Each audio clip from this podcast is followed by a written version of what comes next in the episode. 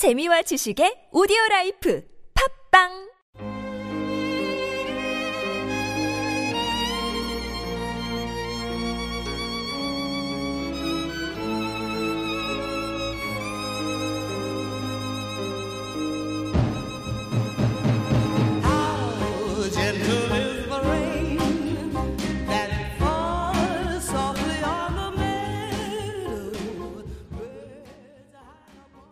안녕하십니까?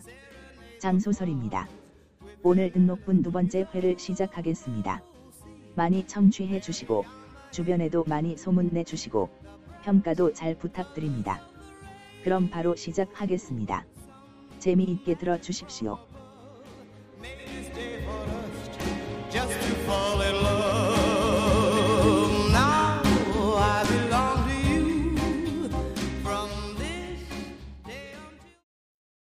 소설 내용 시작.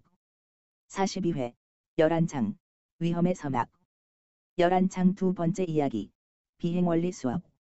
오늘 오전 이론 수업은 비행원리에 대한 강의를 받았다. 강의 담당 교수는 처음 보는 인물이었다. 안녕하십니까? 여러분의 비행 훈련을 담당하게 된 이상철이라 합니다. 앞으로 잘 부탁합니다. 비행 수업이라 유나는 수업 내용을 하나도 놓치지 않기 위해 귀를 쫑긋해서 듣기 시작했다. 이상철 교수는 인사말을 계속해서 설명했다. 이번 주는 비행에 대한 이론 수업을 진행하고 다음 주부터 실습을 진행하도록 하겠습니다. 오늘 수업은 비행을 가능하게 하는 기반 기술에 대해서 설명해 드리겠습니다. 비행 기술에는 두 가지 있습니다. 하나는 행성이나 항성 내에서의 비행 기술이고 다른 하나는 우주 공간에서의 비행 기술입니다. 행성 내에서는 중력이란 놈의 영향을 받습니다. 이런 상황에서 우주선을 비행하기 위해서는 반중력 장치를 활용해야 합니다. 반중력 장치는 아주 큰 에너지가 필요한데 팜, 팸, 에너지가 있기 때문에 가능한 기술입니다. 그리고 우주 공간에서의 비행 기술인데, 우주 공간에서의 비행은 비행 목적에 따라서 두 가지로 구분할 수 있습니다. 만약 단순하게 가까운 거리를 이동할 때에는 추진체를 이용해서 비행해서 이동합니다. 추진 에너지를 얻기 위해서도 팜, 팸, 에너지를 이용하는데, 팜, 팸, 에너지를 플라즈마 형태로 바꿔서 분사시켜 추진하는 원리입니다. 그러면 빛 속도의 약 6%까지 속도를 낼 수 있습니다. 하지만 이 속도로 항성간이나 은하간 이동은 불가능합니다. 그래서 항성간 이동이나 은하간 이동은 포탈을 열어서 이동해야 합니다. 우주선 중에서 중급 이상의 우주선에는 포탈을 열 수 있는 장치가 되어 있어서 time path를 열어서 시간과 공간을 가로질러 이동하게 됩니다. 가만히 듣고 있던 유나는 전날 정영민 교수가 지금 시간대가 마이오세 시대이기 때문에 유성이 많이 떨어진다는 말이 생각이 났다. 공군 조종사 출신이기 때문에 비행 중의 안전을 제일로 생각하는 유나는 유성과 충돌을 걱정해서 물어본다. 교수님. 네. 제가 듣기로 우주 공간의 소행성이 아주 많이 떨어진다고 들었습니다. 그러면 비행 중에 위험하지 않나요? 네, 아주 위험합니다.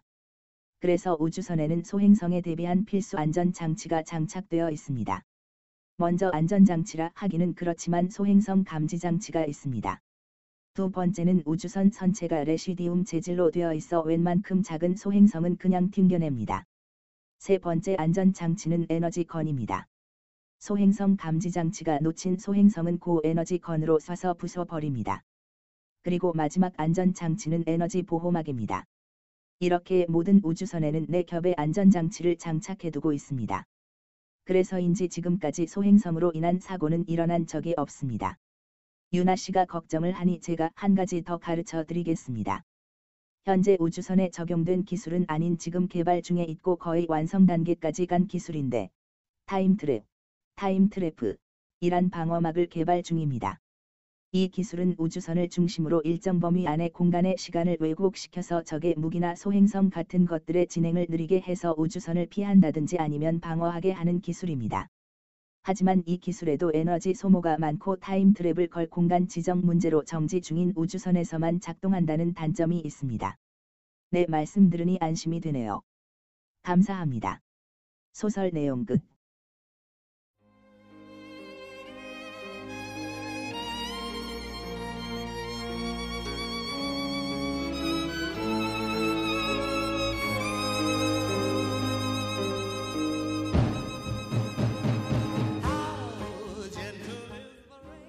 지금까지 청취해 주셔서 감사합니다.